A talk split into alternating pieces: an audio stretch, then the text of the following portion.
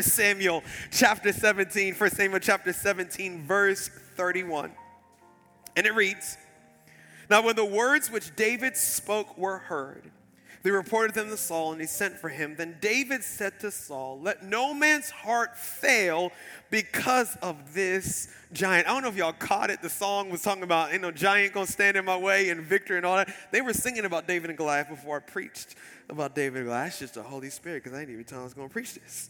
He said, No giant's gonna stand in our way. Your servant will go and fight with this Philistine.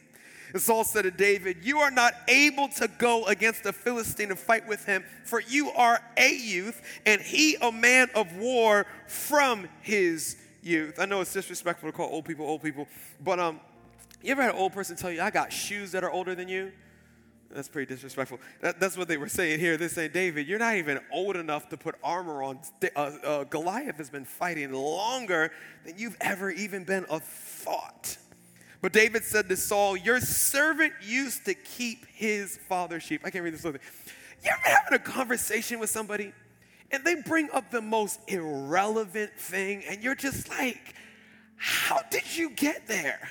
We're on the battlefield. Goliath is out there getting ready to cut our head off, and you're talking about sheep. Like, who cares about you? He's like, listen, let me tell you. He said, I used to keep my father's sheep. And when a lion or a bear, okay, now we're talking about something, came and took one of the lamb out of the flock, I went out after it and I struck it and delivered the lamb from its mouth. And when it arose against me, I caught it by its spirit and struck and killed it. Your servant has killed both a lion and bear. And this uncircumcised Philistine, that's a biblical cuss word, will be like one of them, seeing he has defied the armies of the living God. Moreover, David said, The Lord who delivered me from the paw of the lion and from the paw of the bear, he will deliver me from the hand of this Philistine. And Saul said to David, Go and the Lord be with you. Father God, we're grateful, we're thankful. God, that we will see a victory in every single area of our life and our health and our finances in this church and this ministry, God. We will see the hand of the Lord on our life, God. But the enemy meant for bad, God, you're going to turn it for our good. God, we will be ever so careful to give you all the glory, all the honor, and all the praise. In the matchless name of Jesus, we pray. Amen and amen and amen. We are uh, in week three, week three of a series called I'm Not That Spiritual. I'm not that spiritual. Somebody said, Pastor, that is possibly the most offensive uh, title I've ever heard of a message. I said, I have an anointing for offending people. But here's the whole thought process before behind the I'm not that spiritual. And I know spiritual may not be a word that you use normally, maybe, godly, maybe the thought that comes to mind, or, or, or Christ like, or whatever it may be. But, but no matter who you are, whether you've been a Christian for 20 minutes or for 20 years, we're not as godly as we need to be. Don't, don't say amen, just look straight ahead. It's the truth, though. Paul said it this way He said, The reason why you think that you've arrived or you think that you're godly is because you're comparing yourself against another human being. C- compared to Tim, oh, I got you. compared to another person, I may be, come on now, we all know somebody who's more ratchet than us.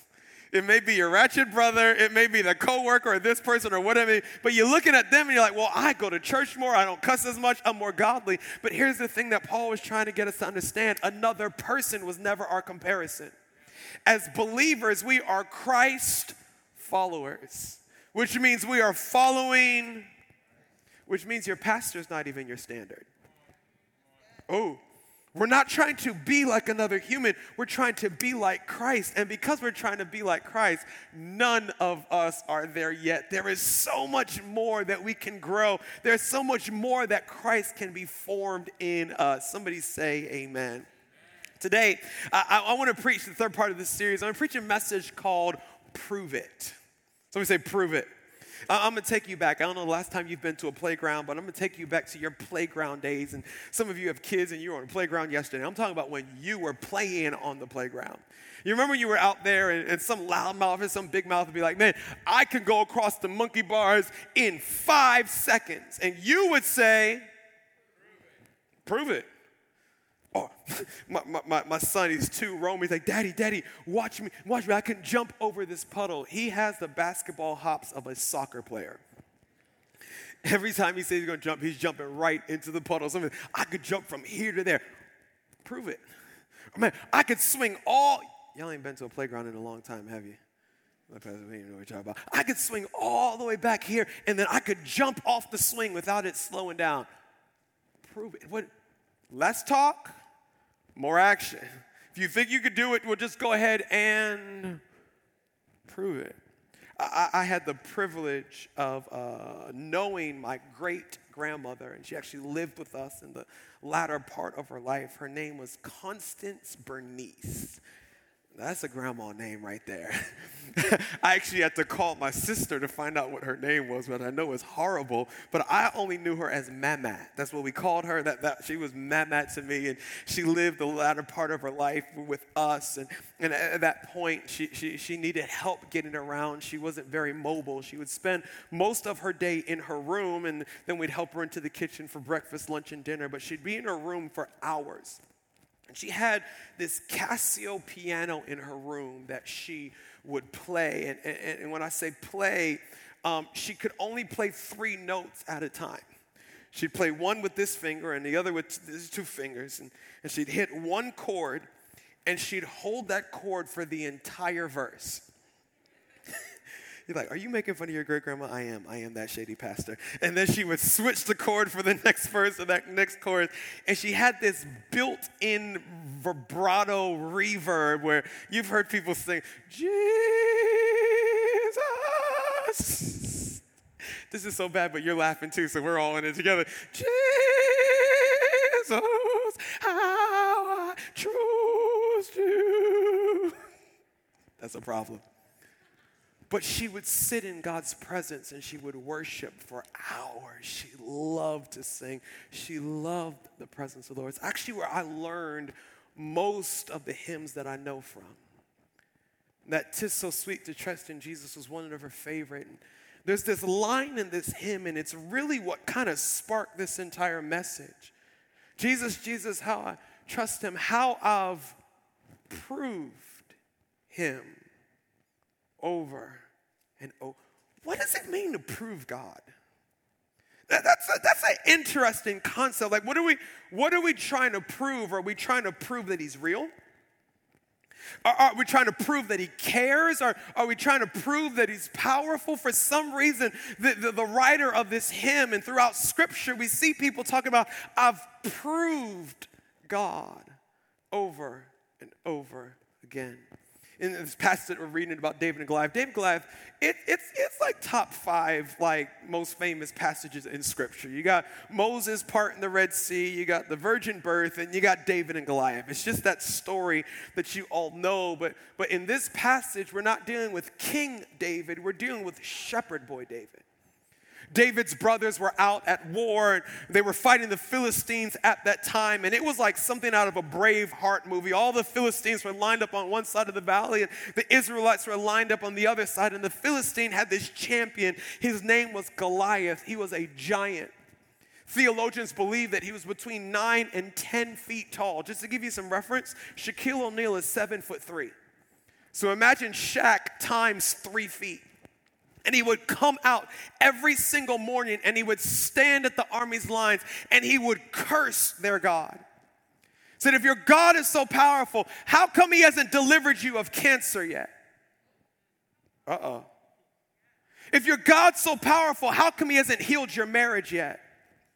How come you're still struggling with your finances? How come this? How come that?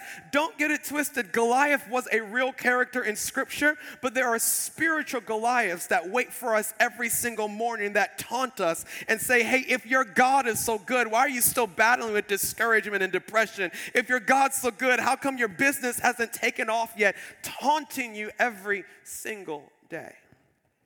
David, who was responsible for taking care of the sheep, his father came to him and said, Hey, go check on your brothers, bring the, the, the, cheese and the bread to them. And he packed up and he went to visit them. And when he got to the battle line, it was the exact time where Goliath came out and he was taunting and, and cursing God in front of the people. And David was bewildered.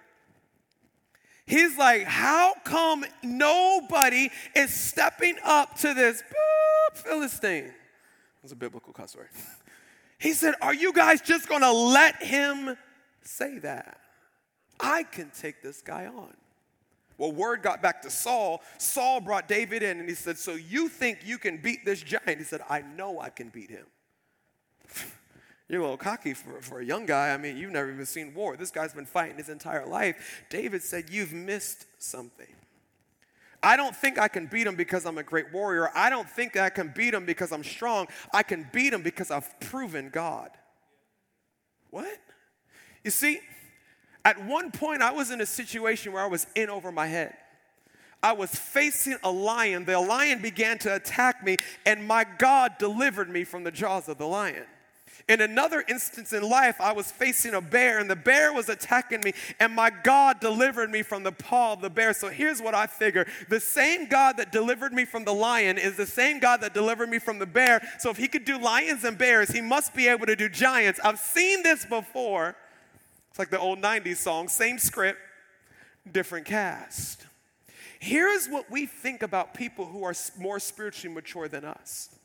We think they trust God more because they know more Bible. Or, or, or, we think they trust God more because they've been saved longer. Or because they go to church all the time and they live these little perfect Christian lives or whatever it may be. We think people that have a deep commitment, a deep trust to God, that, that, that there's this grit, there's this faith, that they're just holding on in a way that we're not able to hold on. I'd like to submit to you that it's not just that, it's just that they've proven God to be true in their life. We have this mindset that God is like, just, just trust me. Just take my word for it. God's not saying, just trust me. He's saying, I have no problem proving that I'm a good God to you. It's a fasting verse. It's a verse you read when, when you're hungry. Psalm 34, verse 8 says this Oh, oh, taste. I'm just thinking about pizza right now. Oh, taste and see he said, Taste and see that the Lord is good. Blessed is the man who trusts in him. So, question for you what came first, tasting or trusting? Hmm? He said, Taste first. Boy, y'all a quiet crowd today. Y'all right? You, you under the mask? I can't quite see you. he said, Taste first and then trust. In other words, don't take me at my word. Experience that I'm good. And once you've experienced that I'm good, then you will be able to trust me. Here, I can preach Jesus, I can read Jesus out of scripture. You can sit down and argue Jesus with a theologian. None of that compares to you experiencing Jesus for yourself. Because when you've experienced it for yourself, it's no longer someone told me or I heard about it, but I've tasted and seen the goodness of God for myself. My parents are uh, immigrants from the island of Barbados. I was born in the States. They immigrated here, so I'm like half American, half Bajan. They call me a Bajan Yankee. and, and, it's very convenient to have that dual culture because you can pick which culture you adhere to based on the convenience of it. I am 100% Bajan when it comes to food. No, no offense to you Americans and y'all mac and cheese and your fried chicken, your collard greens. God bless you, but you ain't never had oxtail and peas and rice. Y'all know nothing about roti and curry chicken. You, it will, it will bring the presence of God. Everybody coming over for dinner after church. Uh, uh, Barbadians and some other islands, we have this drink called Mauby. You ever heard of Mauby? Come on now, the favor of God. Mauby it's one of those things where I can explain it, but I kind of can't. What I mean by that is I can explain to you what Mauby is, but if I explain it, you would never drink it. Me prove it to you. So here's what Mauby is Mauby is the bark from a tree. You literally take the bark off of a Mauby tree and you boil it in water till it all breaks down, and it's called Mauby bitters because it's bitter. It's like drinking vinegar. Then you take the Mauby bitter, or the bitters, you, you add water to it, you throw in some vanilla essence, you put enough sugar in as if you're making Kool-Aid, stir it all up, put it in the fridge for a few minutes, and it will change your life. Anybody want any? Bark? Nope, I'm okay. hearing it, it doesn't now people drink green tea and all that kind of stuff, so it's not that different. But but hearing it, you want a part of it. Let me get you a glass of Mauby with some ice after a long day outside. You just feel that Holy Spirit slide down your esophagus. You will realize you had never lived before. I thought I had lived, but I am now experiencing life itself. Why? Because you can hear about something, it can be explained, but until you experience, until you prove it for yourself, it means something completely different. We talk about being spiritually mature, my definition is my propensity to respond in a godly manner through the situations of life. When I've proven God to be true in my life, I am more likely to respond in a godly manner in every situation that comes up. So, for the next four hours that we have together, I just want to give you just three quick thoughts, three quick thoughts about how do I prove God to be true in my life. The first thing is this write this down. If you're going to prove God to be true in your life, you have to know what He's capable of. You have to know what He's capable of. Here's the thing anybody who has a problem, you're not going to bring the problem to a person that you know is not capable of doing anything about it. You ever had friends, and this is shady, but I am the shady pastor. You, you, you ever had friends that they're only good if nothing's wrong? Come on, don't raise your hand. Just look straight ahead. There's not a place to say amen, especially if you sit next to them. But they're just those people, if you want a good laugh, if you're just hanging, you want to go out to eat and you're lonely or bored or whatever, they're the ones to call. But if you need a favor, Come on now. If there's a problem, if there's a situation, you don't even look at their name. You just scroll right back it because you're like, that's dead. There's no worries calling them. If I call them, they're going to have a problem in response to the problem. You, you bring your problems to people you know that are capable. If your transmission goes out, you're not bringing it to your chiropractor. Come on now. If your computer goes out, you're not taking it to the library. Unless you're a do it yourselfer trying to get you to fix your computer for dummies book or whatever it may be, you're to bring your problem to someone who's capable. And could it be that we're not bringing enough to God because we don't know what He's capable of? There's a passage in scripture where Jesus' cousin, many people believe, was having a wedding. And, and it seems like Mary, the mother of Jesus, was the wedding planner because she was all bugging out over this wedding. Now, weddings in the Bible day were a little bit different than weddings today. I actually got Mrs. Price, Shay, and Devin on the front row. I'm gonna embarrass y'all all the way. Y'all are what, like five days married? Oh, she said, don't play me. Seven days married. I actually did that wedding. It was a phenomenal wedding. But but weddings in the Bible day, they, they weren't one day. They were seven days. And, and, and, it wasn't like seven days of vows and all that other good stuff. Like they knocked the vows out. I do, you do, you still do, cool. And then they would party for seven. And by the way, when I say party, what I really mean is they would drink. So he said, Ooh, I could do that wedding. That's a, I mean, they, I mean, they would just turn up. But what happened at this particular wedding is halfway through the wedding week, they ran out of libations. the wine was gone and Mary was bugging out because it was the greatest embarrassment to be able to invite people to a wedding but not be able to provide for them. And Mary comes to Jesus. And Jesus, there's a huge problem. And I just picture Jesus like. What's going on? So, Jesus, we've ran out of wine. And look at Jesus' response. I know we want to be like Jesus, but I wouldn't talk to your mother this way. Jesus said to her, He said, Woman, it's a bad start, y'all, but it gets worse. He said, What does your concern have to do with me? I wish I had tried that growing up. Stephen, I need you to do the dishes. Woman, what does your, it would have gone well. Jesus said, What does your concern have to do with me? He said, My hour has not yet come. In other words, it's not time for me to start to perform miracles. And his mother said to the servants, Whatever he says to you, do it. Now, this is theologically incorrect, but it's funny. I think Mary was Caribbean. I just think she was a Bajan because there's something that she said that wasn't recorded in the scripture. Jesus said, Woman, what does it have to do with me? And Mary said, Full sentence. Some of y'all grew up with people like that. All the words you need. She looked him up and down, and then she didn't even acknowledge him. She turned to the servant. Whatever this man says to do, do it. Guess what, by the way? He turned water into wine. And here's what happened because Mary was aware of what Jesus was capable of. She was able to place a demand on his power in a situation where it didn't even look like, you know, we have this mindset that miracles are only for problems. Let's be real. Running out of wine is probably a good thing for some of us. It's not a big problem, but yet because she knew God, she knew what He was capable of. And watch this, she knew what He was willing of. I have a question Do you know what God is capable of doing in your life? Their problems, are their mindsets, are their sicknesses, are their situations that we're coping with because we didn't know that He was capable of turning it around.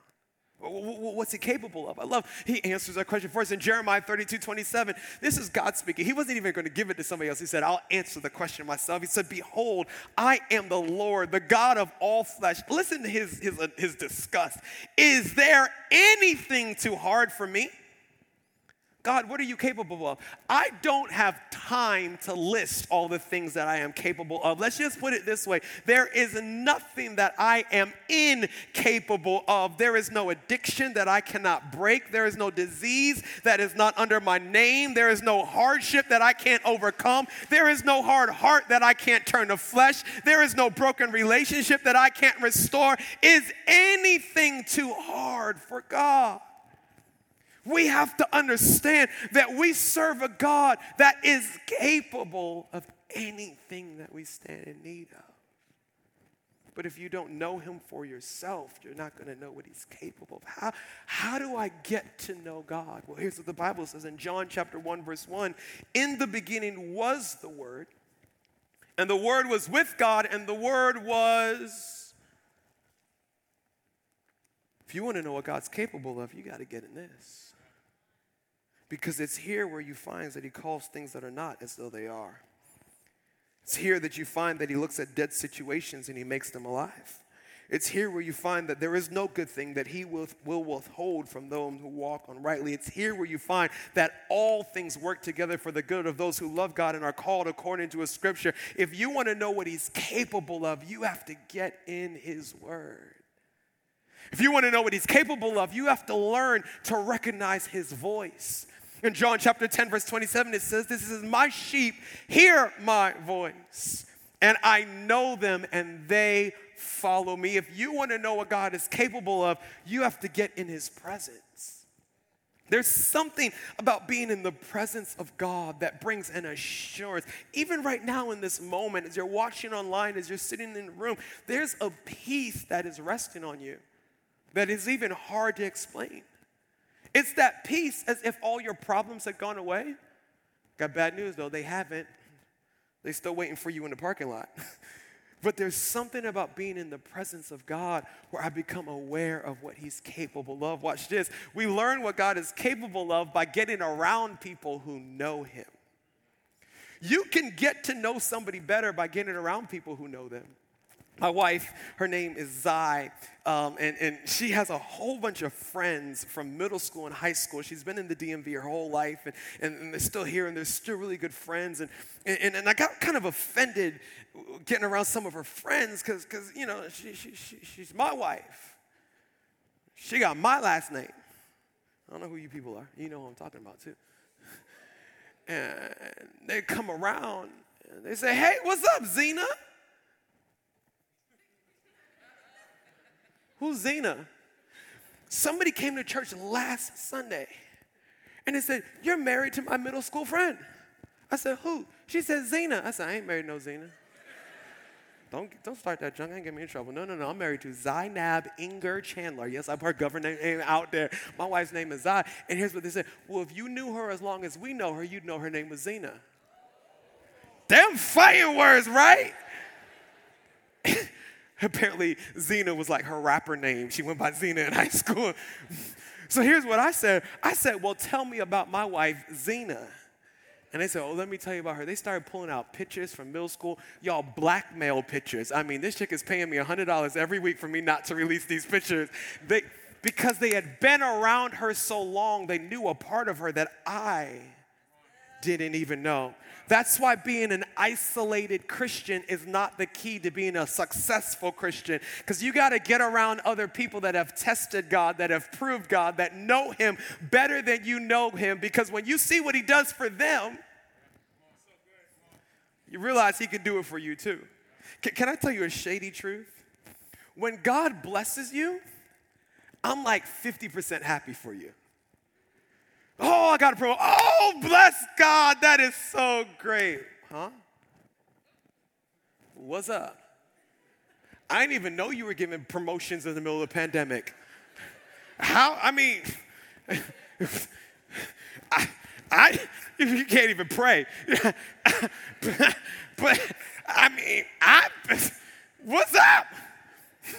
Why? Because somebody else is experiencing God on a level that you've never experienced Him on, and there's this Holy Ghost jealousy that starts to raise up inside of you. Say, no, no, no, no, no. He is my God too. He's not a respecter of persons, that you are definitely not His favorite. If He can heal you, He can heal me. If He can provide for you, He can provide for me. If He can open doors for you, He can open doors for me. When you get around people who know Him, it shows you what He's capable of.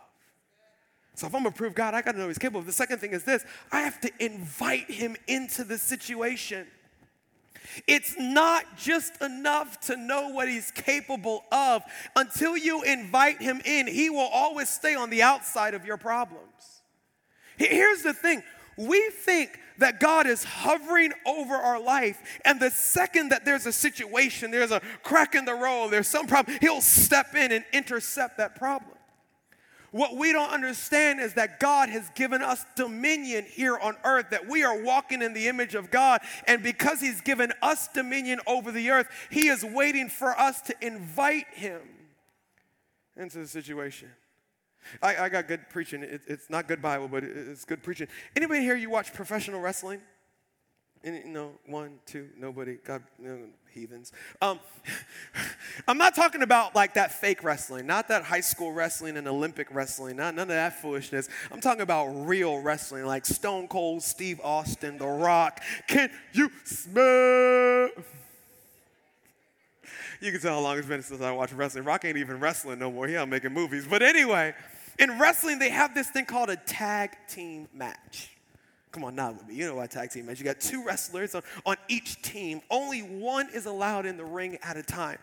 You get in there and you're wrestling, you're throwing punches, and you're getting dropped on your neck and dropped on your spine. And when you've had enough, you're supposed to go to your corner and tag your partner. Now, now your partner, they haven't been dropped on their head. They still are coherent. They got energy. They're ready to let me go. And you're in there, you're getting whooped up on. Hear me. You're in a tag team match, except Jesus is in your corner. And you're in there getting choked out by life. And you're like, Jesus, why won't you save me? And he's like, as soon as you tag me, I'm jumping in that ring. But you're in there taking it on by yourself. In Daniel chapter 3, verse 17, it says this that if that is the case, our God, whom we serve, is able to deliver us from the burning fiery furnace. He will deliver us from your hand, O king. This is talking about the three Hebrew boys who refused to bow to the idol that was set up. And anybody who wouldn't bow, they said they were going to tie them up and throw them into a fiery furnace. The king tied these Hebrew boys up and he said he gave them one more shot. He said, If you bow to this idol right now, I won't kill you, essentially. And they said, We will not bow. Our God is able to deliver us. That's how it's written. I don't think that's how it went down, though. I actually think of the way it went down is they're tied up, the flames are there, ready to burn them up, and they said, Oh, King, our God, God, oh, God, and he, he is well able. One second. He is well able. He's God, he's well able. yes, he is. He's an on time God. Yes, He is. Oh boy. He's well able to deliver us. You know what the next verse says? And even if he doesn't. I don't think they were talking to the king. I think they were talking to God. Through their words, they were inviting God into their situation. The Bible says life and death is in the power of the tongue, and they who love it will eat its fruit. You have to understand when David said, God delivered me from a lion, delivered me from a bear, and he will deliver me from this Philistine, he wasn't really talking to them. He was extending his faith, inviting God into his situation, saying, God, I know that you're able. Tag, you're it. Feel free to step into my situation. If only we understood that my worship is an invitation to God to step into my situation. The Bible says that He inhabits the praises of His people. If only understood that my words were an invitation to God. The Bible says that He did not allow one word that was spoken to return void. We got to learn how to invite God into our situation. My parents, my parents taught me how to invite God into situations that my mom was telling me one time. Situation where one of my siblings were out of state. Uh, actually, actually, they were at a wedding, and they were in a wedding party, and, and they got sick, and they were rushed to the hospital. The hospital that they were rushed to, it just, it, it, it actually had a national reputation of not being a great hospital. And when my mom got there, the doctor said, You know, this is an emergency. We, we, we, we have to do surgery on your child. My mom said, You're not doing no surgery here. Uh, we're going to transfer her to the, to the to hospital that's an expert on this type of case. And, and they got into it because they didn't want to release my, my sibling from that hospital.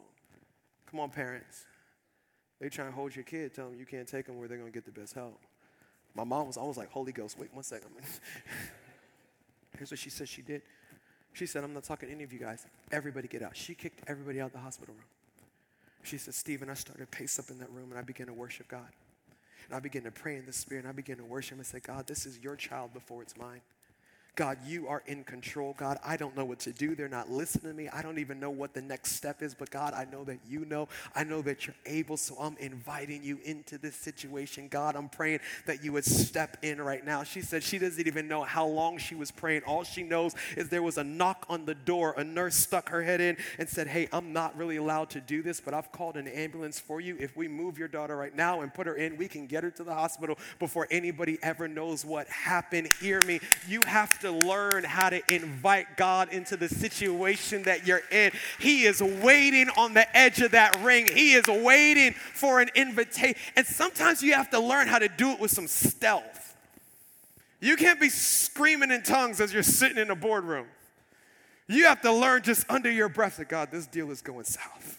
And God, I don't know what else to say to get this contract, but God, you are in control. So, God, I pray that you turn their hearts. Who are you talking to? Nobody. You have to learn. Here's what the Bible says in John chapter 1, verse 14. Remember, 1 verse 1 says he's the word became, uh, or he is the word. Well, in verse 14 it says this the word became flesh and made his dwelling among us. We have seen his glory, the glory of the one and only Son, whom came from the Father, full and grace and truth. Hear me. It is great to know God's word. It is great to know what God is capable of. But do you know what's better than knowing God's word? Seeing his word. You know what's better than knowing what he's capable of? Seeing what he's capable of. I'm so glad that God's word says that God is Jehovah Jireh, my provider, but I don't know it just because it's in the word. I know it because I've seen him provide over and over and over and over and over again. I'm so glad God's word says that he's Jehovah Rapha, my healer, but I don't just know that because the word says it. I know it because the doctor gave my mother three months to live and she lived for another 13 years. It's one thing to read the word word. It's a different story to see it come to pass in your life. So I got to know what he's capable of. I have to invite him into the situation. But then I have to remember, I got to remember how good he is. Here's a big problem there's something about time and drama that causes amnesia. Me say that again. There's something about time and drama that causes us to completely forget the last lion that God defeated in our lives. Uh, uh, I'm not even talking about three months of time. Let's try three days of time. You'll be in church on Sunday and God will encourage you. You'll have a peace. You would have surrendered every problem to Him. You're in this service right now. You're not even listening to me because you're just drawing down all the prophecies and dreams and visions that God's given you. And here's what I'm going to do here. And, and you just walk out of this place so encouraged. But come on, catch us on Wednesday. When you're looking that problem dead in the eye, it's called your boss or your child, or your spouse, or your doctor, or whatever it may be, and the flood of stress and worry and anxiety. And we're only three days removed from being in the place of peace. We have to learn how to fight for our memory. To remember, no, no, no, no, no, I'm not to lose it. God's good. He was good this time. Last year, he was good. The last problem that I had, this is not the first time I've had a financial hardship. No offense, it's not the first time I lost my job. So this is not going to be the last time that God is able to move in my life. Back to David and Goliath. I got good news and bad news. Which one you want first? Why you always ask for bad? I'm giving you good anyway. Here's the good news. He won. He killed Goliath. But you knew that. Can I give you the bad news? After he killed Goliath, he still had more problems afterwards. Goliath was one problem for that day. It, read, read the life of David. It was like every chapter there was a different problem. Fast forward in his life, he's now the king. He'd been anointed. He was out in battle with three of his great hundred, uh, three of his greatest soldiers. When they get back from the battle, they find out that the enemy had snuck into their camp and kidnapped all of their wives and all of their children and all of their possessions. Here's what the Bible says In 1 Samuel chapter 30, verse 6, it says this Now David was greatly distressed, for the people spoke of stoning him because the soul of all the people was grieved, every man for his sons and his daughters. But David strengthened himself in the Lord his God. I can understand fighting against Goliath. He was the enemy. But now I'm in a fight with the people that are closest to me. It's one thing when the enemy tries to take me out, it's a completely different story when family tries to take me out. Or those people that were supposed to have my back. Here it is, David's mighty 300 getting ready to stone him to death. And I could just picture it in my mind. David's, wait, wait, don't, don't throw that. Hold on, hold on. Get that you're mad. Get that you're upset. I am too just give me five minutes. Five minutes. And then you can do whatever you want with me. And they're like, five minutes, bro. Five minutes. It's like, okay, okay, five minutes. And he walks off. You ever had one of them prayers that weren't prayers, it was complaining? and it really kind of started off like, how'd I end up like this? God, how, world did this happen? God, I was doing your work. God, as much as we've talked, you couldn't have warned me about this. Then all of a sudden, this thought came to David hold on. This isn't the first problem that I faced. I was standing this close to death when that lion was in front of me. And God, you delivered me from the lion. And I was closer to death when the bear, that death was actually and I defeated that giant. I got his sword right here on my hip. God, you defeated the lion, you defeated the bear, you defeated Goliath. I don't know how you're going to work in this situation, but God, I know that you're good. The Bible says he began to encourage himself in the Lord. Somewhere in that prayer, he stopped talking to God and he started talking to himself. In Psalm 42, he said this Why, my soul, are you downcast? Why so disturbed? It's like he started looking in the mirror saying, Pull yourself together. Don't you know how good your God is? He said, Put your hope in God, for I will yet praise him, my Savior and my God. Can you imagine those soldiers with rocks in their hands getting ready to stone him? And David's a no pun intended, a rock throw away. And he's just there, hands lifted up. You take what the enemy meant for evil. God, you turn it for good. God, I will see a victory. God, I bless you. Soul, encourage yourself. Lift your head up. Why? Why so downcast? The God that you serve, He is more than able. Yes, you may be facing a problem. You may be facing a situation. It may be a sickness. It may be a job loss. It may be a relationship that's not going the same way or the way you wanted to go. But this isn't your first bad situation. This isn't your first rodeo. This isn't your first storm. And this certainly isn't the first time that God has ever come through for you. Don't you remember that time when you were in your car and nobody knew? You were despairing of life itself, wondering if this is how it's going to end. And the peace of God just swept in and said, No, I know the plans that I have for you plans to prosper you and not to harm you, to give you hope and a future. This is not where your story ends. Don't you remember that time when people walked out on you and as if the more they walked away, the more the peace of God rushed into your heart? You need to remember that He's a faithful God that He's delivered you before and He cannot change. So if He did it before, He has to do it again. He doesn't know how not to deliver. Here's the thing remembering brings perspective. Because when you don't remember, the current crisis is your biggest crisis. But when you remember how good God is, the current crisis, it's bad. It's just another bad situation, and God does bad situations. There's a gentleman that's alive right now that was alive during the Spanish flu of 1919. He's over 100 years old.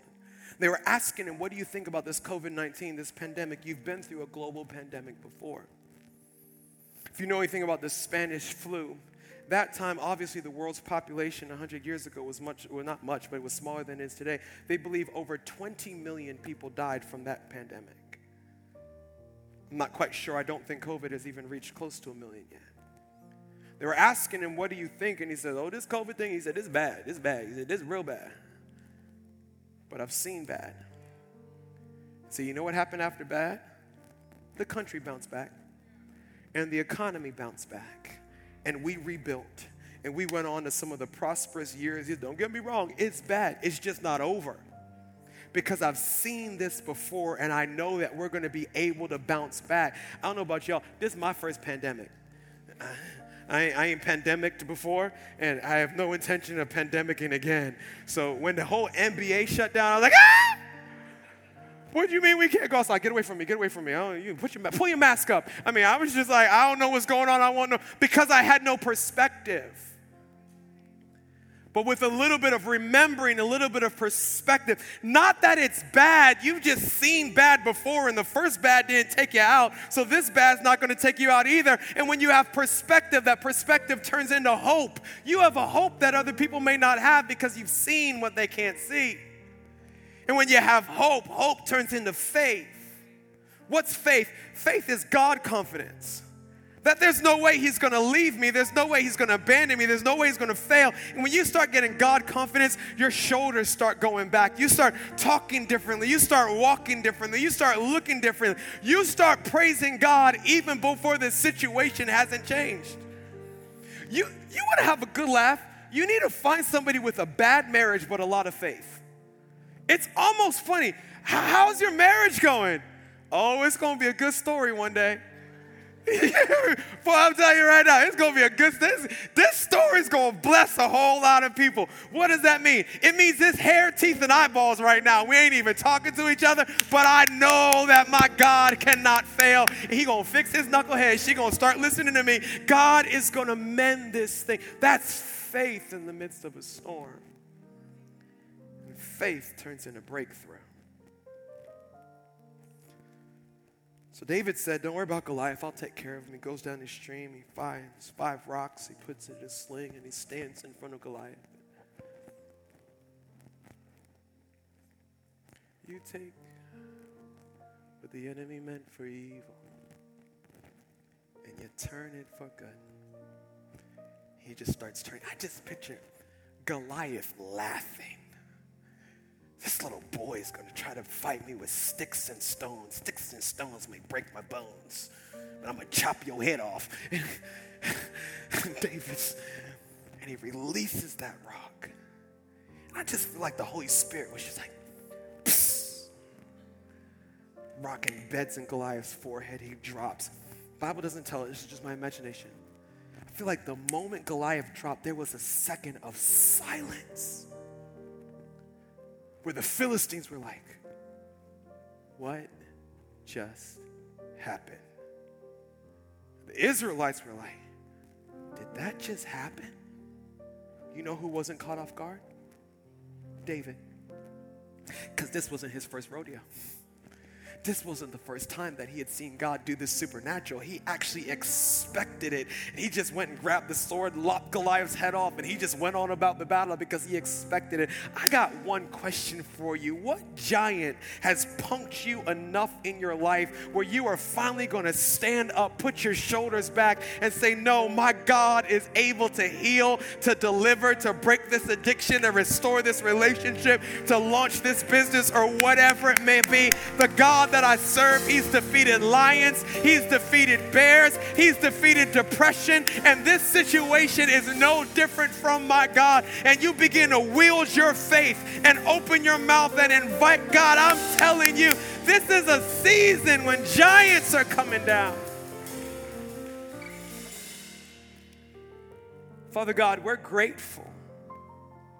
God, that there's no problem we can face that's bigger than you.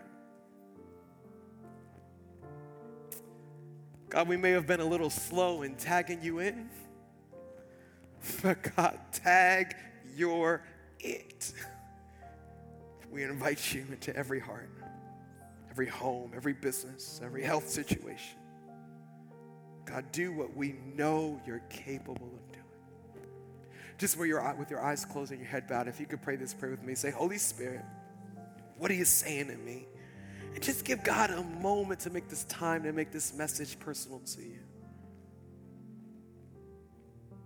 For some of you, it's not a situation that you need to invite God into, it's your entire life. You've never invited Him into who you are. And the Bible says that's what it means to be a Christian. Maybe you grew up in church and you know all the Bible verses. Maybe you been in church for decades. Maybe this is your first time ever experiencing anything like this, but in your heart of hearts, you know I haven't truly surrendered all that I am to God. Hear me. That is where life begins. You say, Pastor, I've never done that, but I want to. Right where you are, can you pray this prayer with me? Say, Father God, thank you for being bigger than anything I can face. Thank you for sending your son Jesus to die on the cross so that all of my sin, all of my mistakes can be erased. Be my Lord and my Savior and use me for your glory. In Jesus' name, amen and amen and amen. Come on, church, can you celebrate for every single person? Thanks again for tuning into this week's message. If you want to learn more about our church, check us out at www.yourdestiny.church. Meet our leadership team, find a way to connect with our church, and partner with us through giving. You can also connect with us on social media by visiting our Facebook, Twitter, and Instagram pages. Tune in next week for another message from our pastor, Stephen Chandler.